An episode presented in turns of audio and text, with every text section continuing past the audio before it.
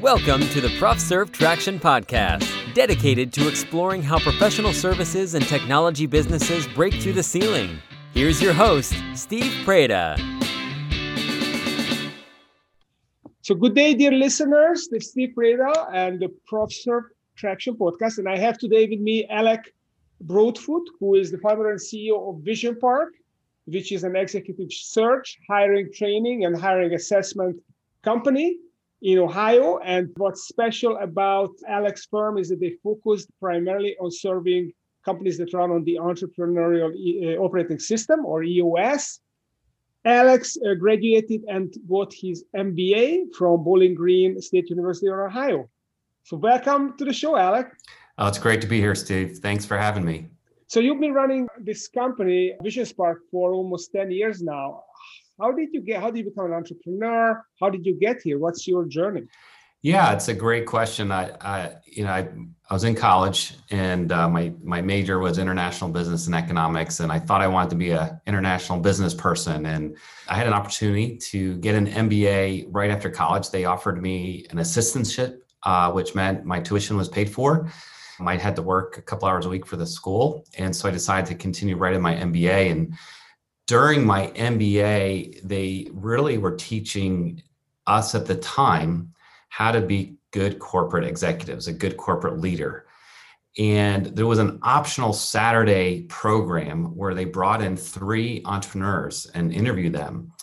And I decided to go, and I was just so inspired by these entrepreneurs and you know getting to listen to their stories and how they can make a difference and my dad had uh, worked for corporate america and i thought well maybe that was my journey but not after this. And so i thought you know what? Someday i'm going to have my own business. And so i was 24 years old at the time maybe and i had an offer to work for bank one uh, here in columbus. I had interned with them a couple years. And so my plan was I'll work for Bank One. I'll, you know, 15, 20 years, I'll save a whole bunch of money and I'll start a business. I, that's what I thought the plan was. And uh, two years into working for Bank One, I had an opportunity, along with some friends, to buy a business. I took the leap. The, the bank said, hey, if it doesn't work out, you can come back. And I thought, well, we didn't have kids at the time. And, you know, the risk was low. And I decided, and that was the beginning of my entrepreneurial journey. And that was 25 years ago. Wow. Yeah. So so before Vision Sparks, you you ran some other companies? Before Vision Spark, yeah. So I had there's a company it was in the in the publishing industry. So that's the one that I bought. It was all self-published reference books, and we got a little bit into we had a CD-ROM program that we sold and a web now it's now it's web-based. And then I had a business in the mid 2000s where we processed mail for all the big companies in Columbus like Chase mortgage and, and the big hospitals and loved that business. And that's where the seeds were planted for Vision Spark. I met some great individuals then and they they planted some seeds about making sure you have the right people in the right seats and hiring the right people and uh, good quality assessment tools and so that was during that time which was a super valuable time and i sold my interest to my uh, my business partner at the time and decided to do consulting. And I really had this passion of helping entrepreneurs with being more profitable and just having a stronger business. And what I was encountering every uh, consultant opportunity I had was that there were people issues. And like all these entrepreneurs, like like little lemmings walking off a cliff, making these bad people decisions. And so in 2011 or so uh, there was a there was a friend at the time and we were talking about this and we said hey let's let's start a business where we can help entrepreneurs make great people decisions whether it's hiring or having the right people in the right seats. So that's kind of my journey to vision spark. And so i love helping entrepreneurs overcome obstacles so they can reach their goals. So how is vision spark different from other companies focused on executive search and assessment and yeah. right right. It's like a it's like a you know it's a big sandbox and and there's lots of players in the sandbox. And so there are traditional executive search firms out there that are really good at what they do and they're they're retainer based and they're they focus on culture. And oftentimes they focus on much higher salaries. So, you know, the, the, the compensation for these positions would be would be significant. And then there are recruiters, which oftentimes, you know, they there's some really good recruiters out there, but a lot of them don't have great reputations. They're just, you know, interested in in, in pushing a resume. And there's some tactics they use that that that I don't I would not use in my business. So that you have that, and then you have you have this, the assessment folks out there, and there's you know every everybody that sells assessments think their assessment's the best thing ever, and there's no other assessment better. And so at Vision Spark, we we are focused on the small to mid-sized business that you know from their leadership positions to helping them find these great people to fit with their culture we're also focused on helping them make the right people decisions. And a lot of that stemmed out of initially we were just doing search and our clients were like, "Hey, can you can you help me with this uh, salesperson? Hey, I'm you know i'm hiring an office manager uh, that assessment that you use could i have a couple candidates take that assessment to see and so you know so our our business has evolved to really strengthening the people component of our clients okay so for for those listeners that don't understand this jargon, the people component, what does it mean? Yeah. So you know, uh, it's something that EOS coins, but you know, all businesses they're going to have some sort of component that involves people. So um, your your employees and your managers and and making sure you have the right people in the right seats, as uh, Jim Collins coined years ago. And so to have a great business, you got to have the great people doing the right things and being effective. And in fact, you know, I know Steve, this this is interesting to you because of, of your work, but if you had two businesses and they they were identical and, and they they all had great financials and great structure and they were blue ocean and one had great leaders and great people and the other didn't, which would be worth more, right? And so it's it's almost impossible for companies to reach their goals without having the right people and the right seats. Yeah, uh, I'm rereading uh, Beyond Entrepreneurship from Jim Collins, which is a book that's been around for, I think, over 35 years. And now he republished it, BE uh, 2.0 title. Mm-hmm. And it's it's such a brilliant book. And actually, EOS, a lot of EOS ideas come from from him. And what what he talks about is that you have to first identify the right people before you even do your vision your strategy so this whole idea of get get the right people on the bus like get mm-hmm. the wrong people off the bus and get the people uh, in the right seats is basically this idea uh, of first you populate your company with great people and then that's going to take care of most of the heavy lifting and you can do the vision and and the strategy yeah. that stuff so so tell me a little bit about this idea of being focused on EOS run companies. How did that come about and why is it good for you? And is it even a big enough population for you to target?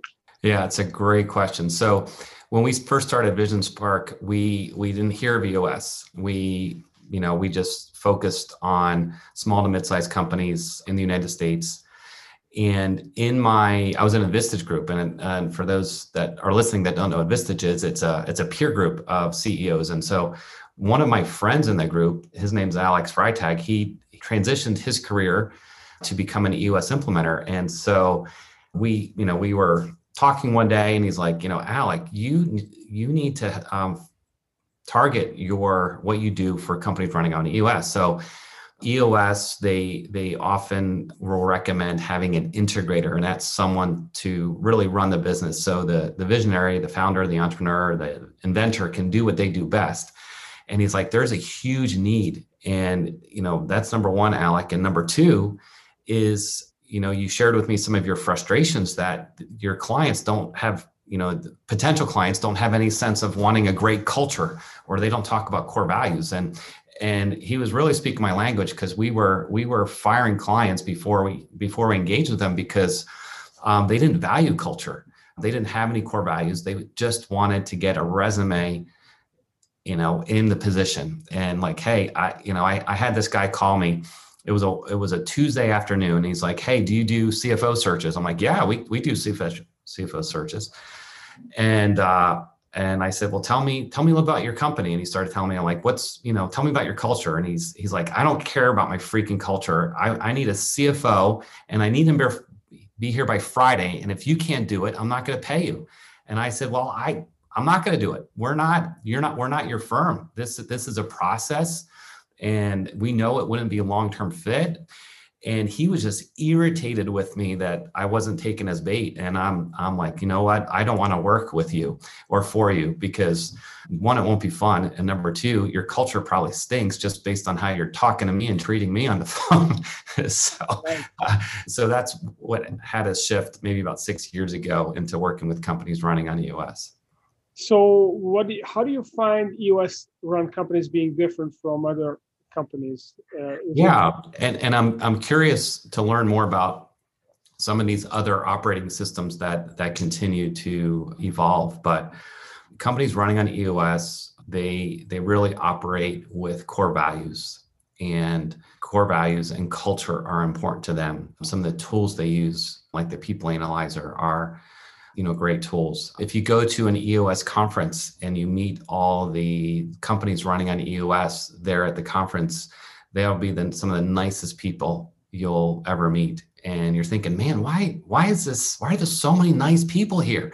And it's it's really because they operate their business on core values and they attract individuals that have their core values and they repel individuals that don't. And so you know we just like hey this is our this is our tribe here. This is who we want to target our our business to.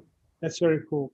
So you brought up the people analyzer which is basically one of the staple tools of eos which both looks at whether the person is the right fit for the seat whether they fit your core values uh, live your core values and then the second is whether they get it, want it, and have the capacity to do it, GWC, the seat that uh, we put them in. And I've been I've been wondering about this tool and how it fits with other assessment tools. That yeah, uh, is this kind of simplification, or, uh, or is it a completely synergistic approach to some of the assessment tools? And how does that uh, how does that uh, work? It is a simplification, and it is a great tool. Does it solve all the problems all the time. And, and I would respectfully say no. There are parts of it that are subjective that really may hinder someone to make the right people decision. And so that's kind of where we really want to help. I was talking to a, a sorry, a visionary client of mine. He was in um, in the Midwest, and and he's like, you know, Alec, can you help me? I I need to make some people decisions. And we just went through the people analyzer, and he's torn apart, and he's feeling horrible about the whole thing. He knows he doesn't have the right people to right seats, and he knows it's not the team that's going to take him to the next level. And so, you know, we came alongside him and and helped him with that those decisions with a little bit deeper dive with some the tool we use it measures their mental aptitudes which you know measures their mental acuity and attention to detail and it and then it measures personality dimensions which are behaviors that determine success. And so you can see, like, for example, you know, I'll give two quick examples. Like if you had a controller who really lacked attention to detail, you could you could see that right away on the assessment tool. And obviously you wouldn't hire someone that if you knew that, but or let's say you wanted an executive assistant that's super organized. Well, you could see that right away in the assessment. So it's a really revealing tool that sh- shows strengths and weaknesses. And so that comes alongside the the people analyzer and it fits super well with the Kolbe assessment which which is a really good assessment measuring um, instinct and drive. And and so that's one of the tools that we use to help our clients make the right people decisions. Okay. That's that's interesting. So so basically you, you can use both. It's there are two levers that you can pull. Mm-hmm. you can solve uh, kind of big picture people analyzer and then you can dig deeper by looking at their mental acuity and yeah. behavior yeah. and instinctual uh, behaviors. That is cool. So i'd like to switch gears here a little bit and i'd like to uh, kind of zoom out and talk about how you built vision spark in your previous businesses. Did you use business management frameworks like eos or other concepts when building your business or was it just kind of intuitively uh, trial and error? Yeah. My company's run on eos and I, I say we miserably failed at self-implementing and we we have an implementer we've been working with the last year or so and it's been a wonderful journey. But my other businesses didn't really run on any operating framework. We you know we had you know a vision statement a mission statement. We had core values, but it wasn't really, you know, it's kind of like the flavor of the month, you know, and so, and then we put it on a bookshelf and I really relied on some of the things I learned in school and, and, you know, the previous years of running other businesses to make correct decisions. But no, we didn't use any sort of management framework or operating system, anything like that. So how did the, I mean, why did you start using EOS and what is your experience? Well, number one is we saw our clients really succeeding with EOS and we we just love learning about their success and even prospective clients. We we would ask them about their journey and how much EOS has meant to them and how they were able to achieve their goals. And you know I and so it just you know became very appealing. And so we tried to, we were a small company. We tried to self implement it was a struggle. I know there are companies that do a really good job of self implementing but having a an implementer every 90 days, you know, there with the pulse and making sure you hit your goals has made a world of difference. So what were your challenges with self-implementing? Why, why is it hard? Yeah. One, I think there was there was a lack of commitment and there was a lot of change. And we didn't have someone say, hey, this is, you know, first 90 days are gonna be tough, but you know, here's where we're gonna be in 90 days and this is what we're gonna accomplish. And you know, it was just, I think my team didn't see the commitment. You know, visionaries will often have shiny objects and maybe they're wondering, hey, is this another shiny object? And once you have an implementer, it really says you're committed and they're there 90 days later. Hey, did you get your rocks done or your goals or whatever? And you know, when you run, it's you have your L10s every week and it's a it's a rhythm. It's a really neat way to run a business and to see tremendous growth overcoming. And this year, I know for a lot of people, it's been super tough. EOS was really a huge part of our success this year. And, and I call it success because we just we just crushed it the last half of the year, you know. So yeah. Is it just EOS that you work with, or uh, I mean, there are other you know operating systems or management blueprints, whatever you want to call them. There is scaling up, which is a big mm-hmm. competitor. There's even yeah. there is 3HAG, like BHAG, but for three years, 3HAG is kind of a competing system. There are f- at least five or six others.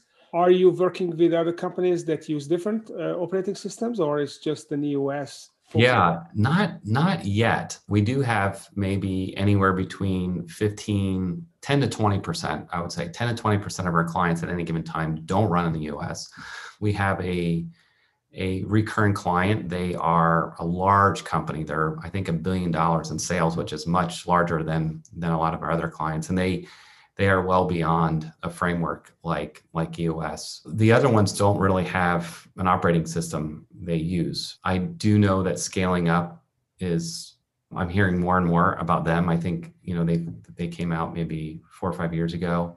So we I'm I'm curious. Like I I'm curious. I'm really you know, uh, wanting to learn more about these other operating systems. I do believe companies with an operating system will, you know, I don't know what the research says, but my my gut would tell me that they're increasingly more successful than companies that don't have an operating system.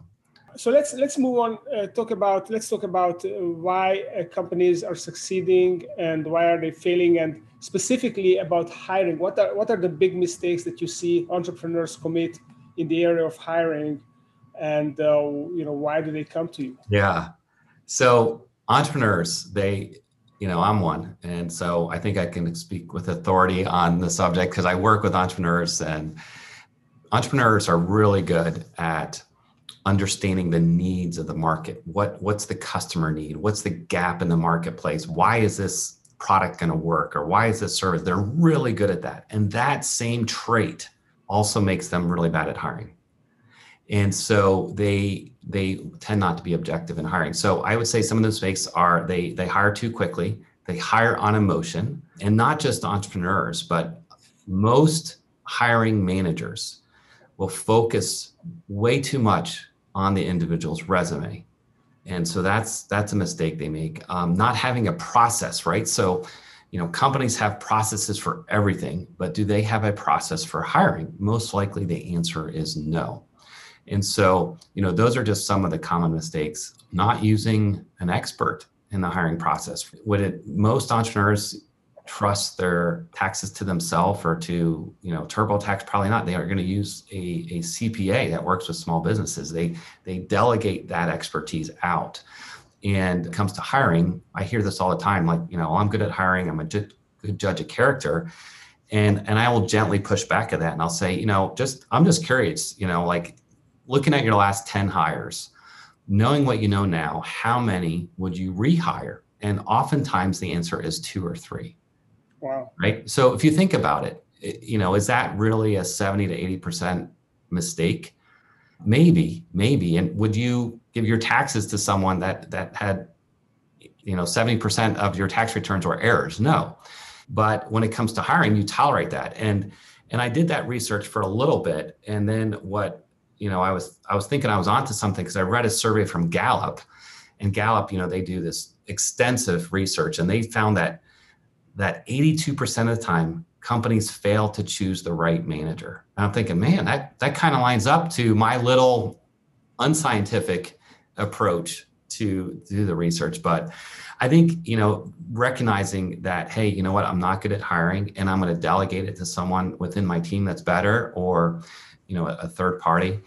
An assessment tool can really help make a better hiring decision. So, you know, Steve, I know, I know you're a numbers guy, and there was a, a study done by the University of Michigan years ago that said an interview by itself in terms of predicting a future success was only 14% effective. But if you, if you, add an assessment tool, a good quality assessment tool, and it didn't, it wasn't clear as to what kind of an assessment tool, you actually triple those odds to mm-hmm. 52%. So if you, so just inter, interviewing and an assessment tool, you'll more than triple your success rate. So assessment tools can play a huge part. Yeah, some other mistakes: hiring too quickly, hiring on emotion, hiring based on resume, which is you know full of I think what 48% of resumes have outright lies in them, and 100% of resumes have some sort of embellishment.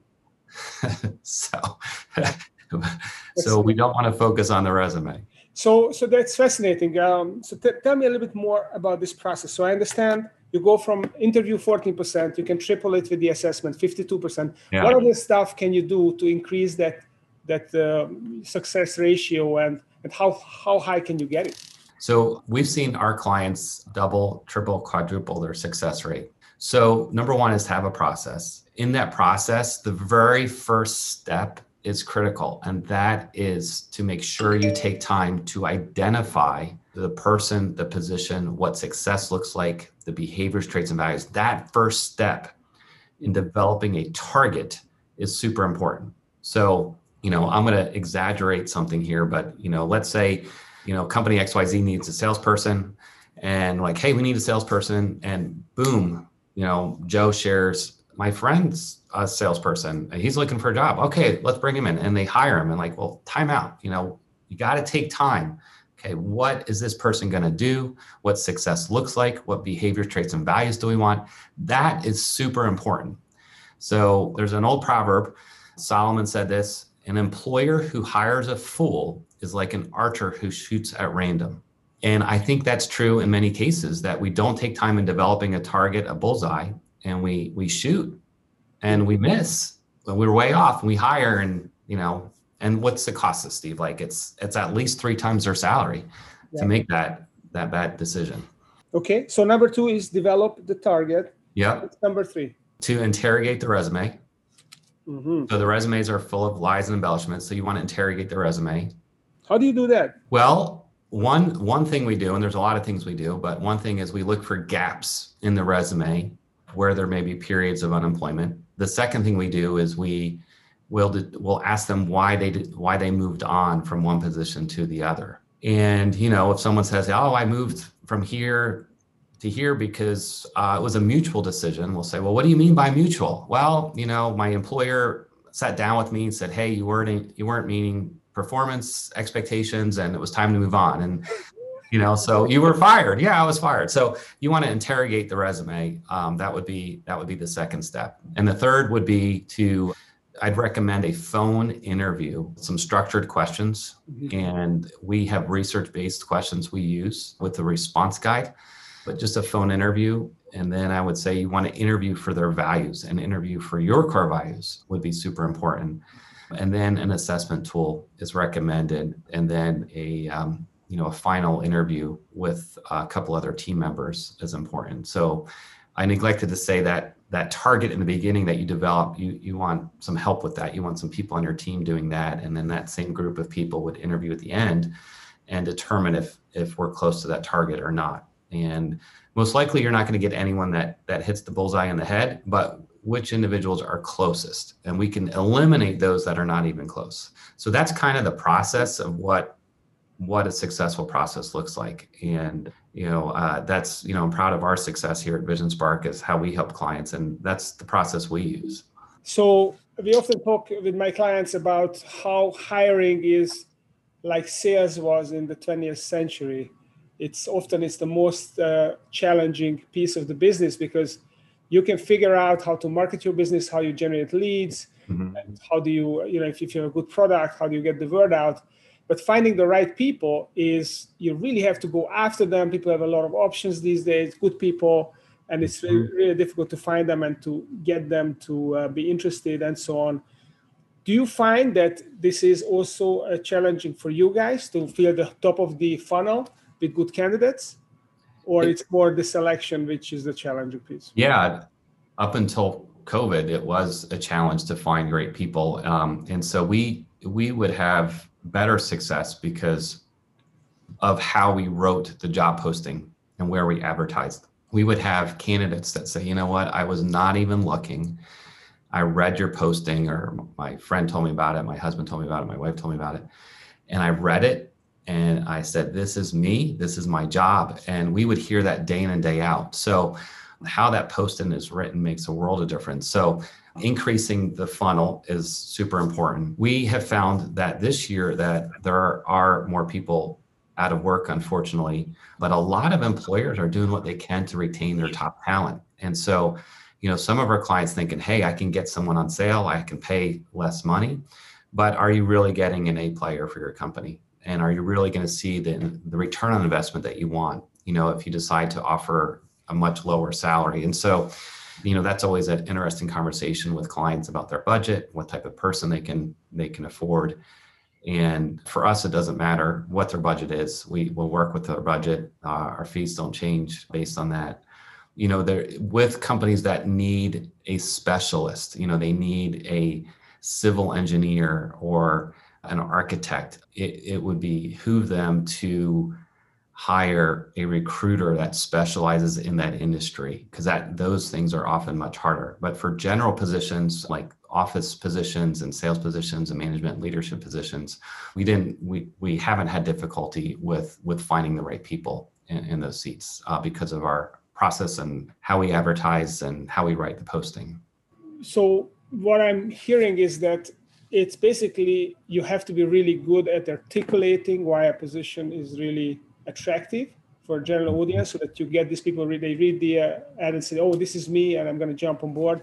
How do you do that? And what are the levers that you can pull in order to touch people maybe even emotionally that they get interested in a position? Yeah.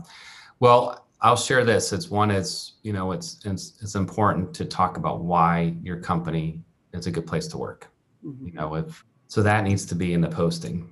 If you think about it you know google and amazon and you know we have a, a, bmw financials here in columbus and and they don't have trouble finding people because they have a great brand. They you know they'll only hire a small percentage of their applicants. Like i think it's hard harder to get into google than it is to get into harvard right? I mean they have that many applicants but smaller companies that don't have that brand have to really make a compelling case as to why come work for you. In my opinion, candidates do want to work for small and mid-sized companies. They just don't know they they do. And and they they love it. You know, they can be a bigger fish in a smaller pond and make a huge difference and they don't have the the a lot of the bureaucracy and politics and and so so you really need to make a compelling case. It's important to communicate the values in that posting too that that you're looking for and and so those are a couple things without giving too much away that that companies can do if it reads if the posting reads like any other posting out there you're way off you're gonna you're not gonna find great talent uh, most companies don't know how to write postings. If you read them, it, they're awful. You know, you you're looking for someone with uh, a lot of qualifications. You have 75 job responsibilities. It doesn't say anything about the company, what you do. And so candidates feel like, man, I'm going to be a jack of all trades. I'm not going to be valued. I'm, I'm, I'm going to be a number. And I don't know how these job postings started and the format that's out there and why they started, but we all are mimicking something that doesn't work. And so you really need to change how you write the posting to attract the right people. And that's also the same thing that you use to to select the right people. So if, if I'm an entrepreneur, I run a small business, how do I become more attractive to employees, potential employees in general?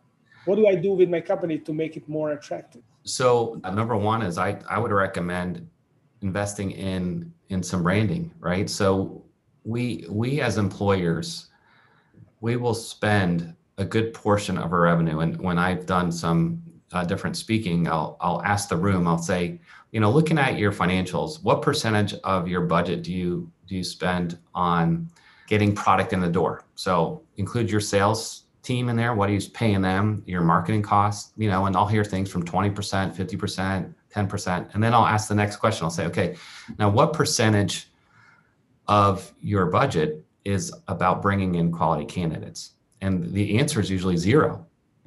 There's nothing. And there are companies out there that their whole website has nothing to do with what they sell. It's all about attracting candidates. And so it actually helps them in twofold because one is they get great candidates in because candidates like, man, what a great website, what a great company. I want to work for that company. But also, their customers, potential customers, like, man, if they treat their employees that way, and if it's such a great place to work, that's who I want to do business with, right?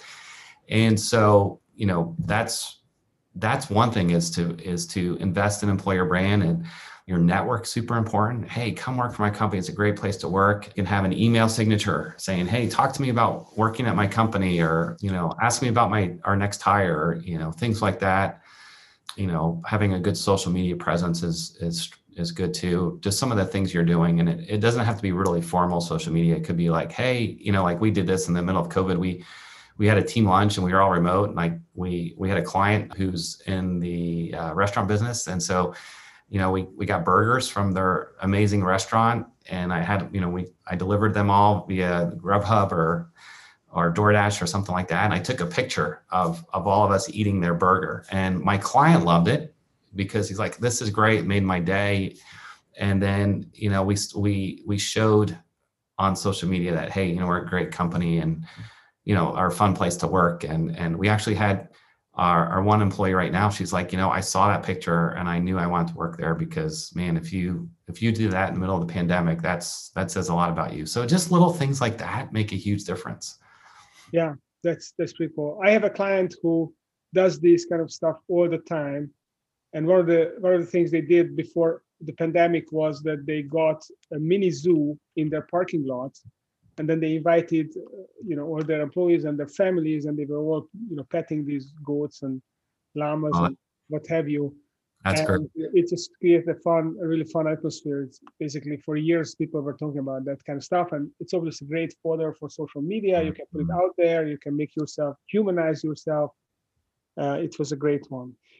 So uh, switching from the hiring topic to, and maybe that includes hiring as well. My next question: Being an entrepreneur, mm-hmm. uh, what would you consider the three most important things for a visionary like you, who is maybe not mired in the day to day you are a mm-hmm. strategic person what what are the three most important things that you feel you have to focus or any entrepreneur have to focus on in order to make the most out of that visionary position yeah number one i would say you know the who not how concept uh, is important as entrepreneurs we're we are we're achievers we are you know we we are not we work hard and we're like, hey, we know that the result is later, the reward is later, so we'll put the work in, and we think, man, I could do it, I could do it, I could do it. And if we can think, you know, not how I can do it, but who I can do it. And so there's a real good book by Dan Sullivan called Who Not How.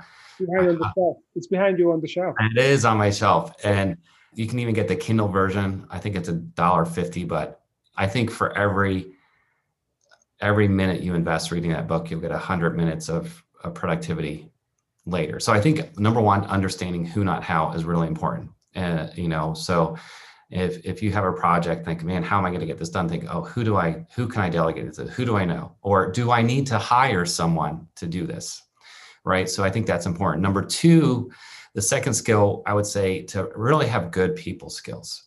And you need to be, you know, diplomatic and encouraging and a coach and uh, calm in the storm. And and i think that's super important. If you don't treat your employees well you're not going to have a business. You're going to have high turnover and it doesn't matter what kind of great product you have. And number three you know i would say good a good business acumen. You know so how can we market our products and what are some other you know where's blue ocean you know where's our niche where can we where can we succeed? You know, you're talking about Jim Collins and the, the hedgehog con- concept, right? You know, what are we passionate about? What drives our economic engine? I, I forget the third one, but really what having be the best in the world at. What can we be the best in the world at? Yeah, very good. You know, really having some strong business acumen, both on the sales and marketing side, but also on the financial side, right? So you got to be profitable. You know, without profit, you can't do any good. You know, really understanding uh, that. So I would say those are the three three most important things and and I I could be persuaded if someone else thinks of three others, but those are my my my top three things. No, yeah. I agree with you. And this who not how, you know, it's interesting. Uh, strategic coach Dan Sullivan, who is one of the uh, co-author of this book, and he has been teaching this concept in strategic coach for several years.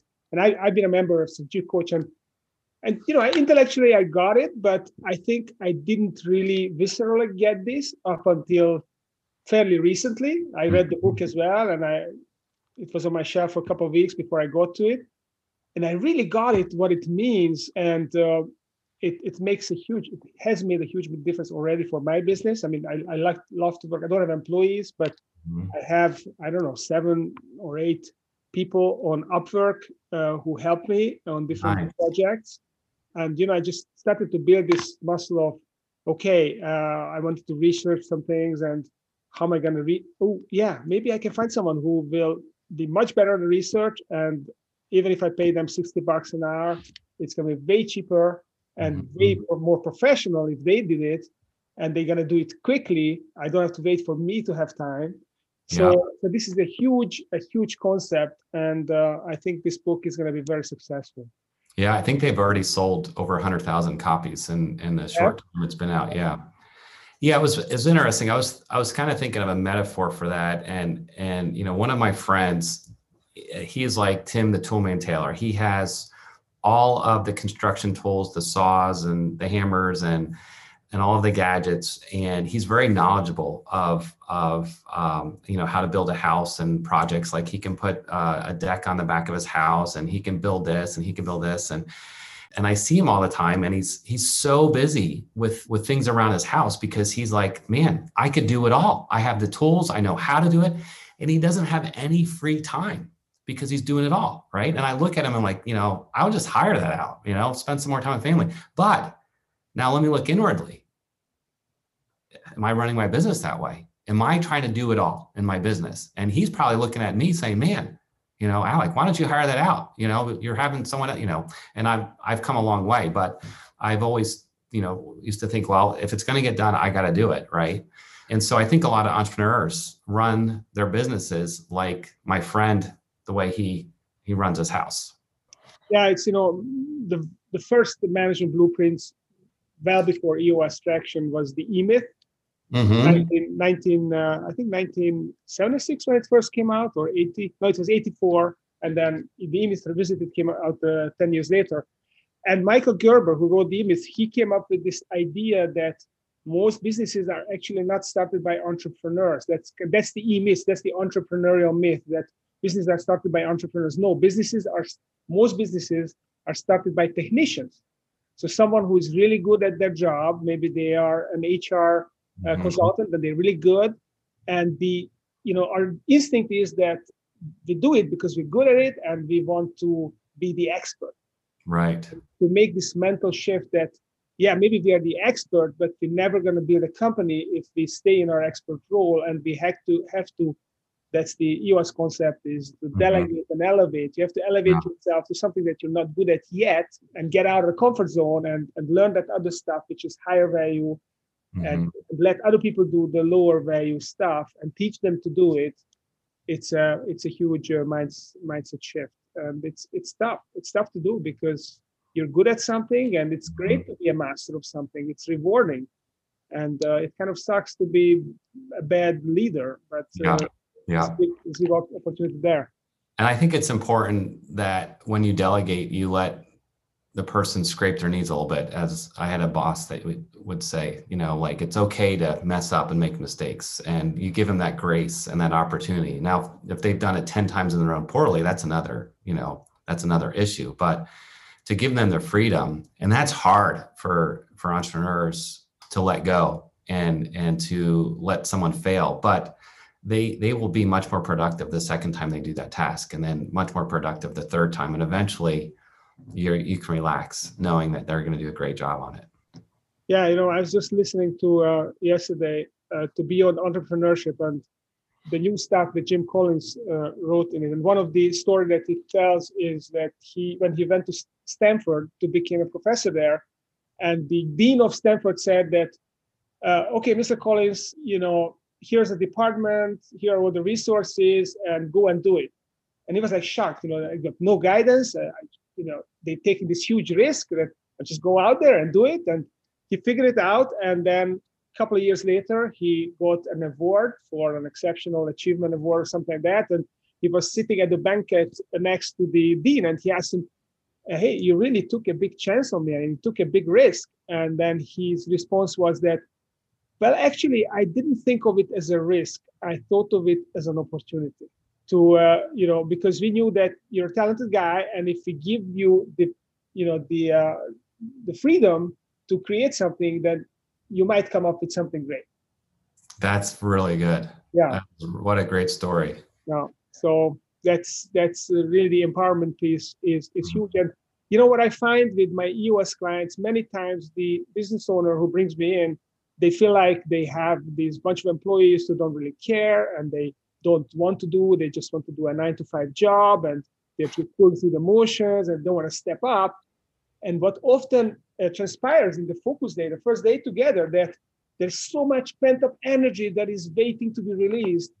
And as soon as they get the green light people want to step up. They you know they, they want to take on more. They want to take on more rocks than it's even humanly possible to yeah. do because people are, are starved, starved to be part of a big story and and to to have the chance to be successful. Yeah, yeah. Uh, so that's very true. That's very true. Well, listen, Alec. I know that our time is is, is coming to an end, and I'm sure you have a back-to-back meeting. So we had, you know, I really enjoyed our, our chat, and and I think you've got a wealth of resources that um, our listeners, my listeners, would love to uh, get deeper into uh, how can they find out more? How can they contact you? Uh, you know give, give give me some coordinates yeah sure. so our website is visionsparksearch.com and my email is alec at visionspark.com uh, and there's a dash between vision and spark. So alec at vision hyphen spark com. And uh, yeah i'd love to or they could reach out to me on linkedin. Um, and uh, yeah um, we have a great team that'll take care of them okay well well i'm sure you guys going to be in good hands. So so check check out uh, alex uh, linkedin page and, and, website. He's got a great website. Uh, uh, but as i was browsing through it i thought gee i have to copy some of these ideas to make my website more interactive. So definitely check out his website as well. So hey, Alec, uh, really enjoyed uh, our chat. Uh, thank you for coming on the show. And uh, to uh, uh, my listeners, stay tuned. Next week, you'll have another exciting entrepreneur sharing some business framework ideas with you. Have a great day.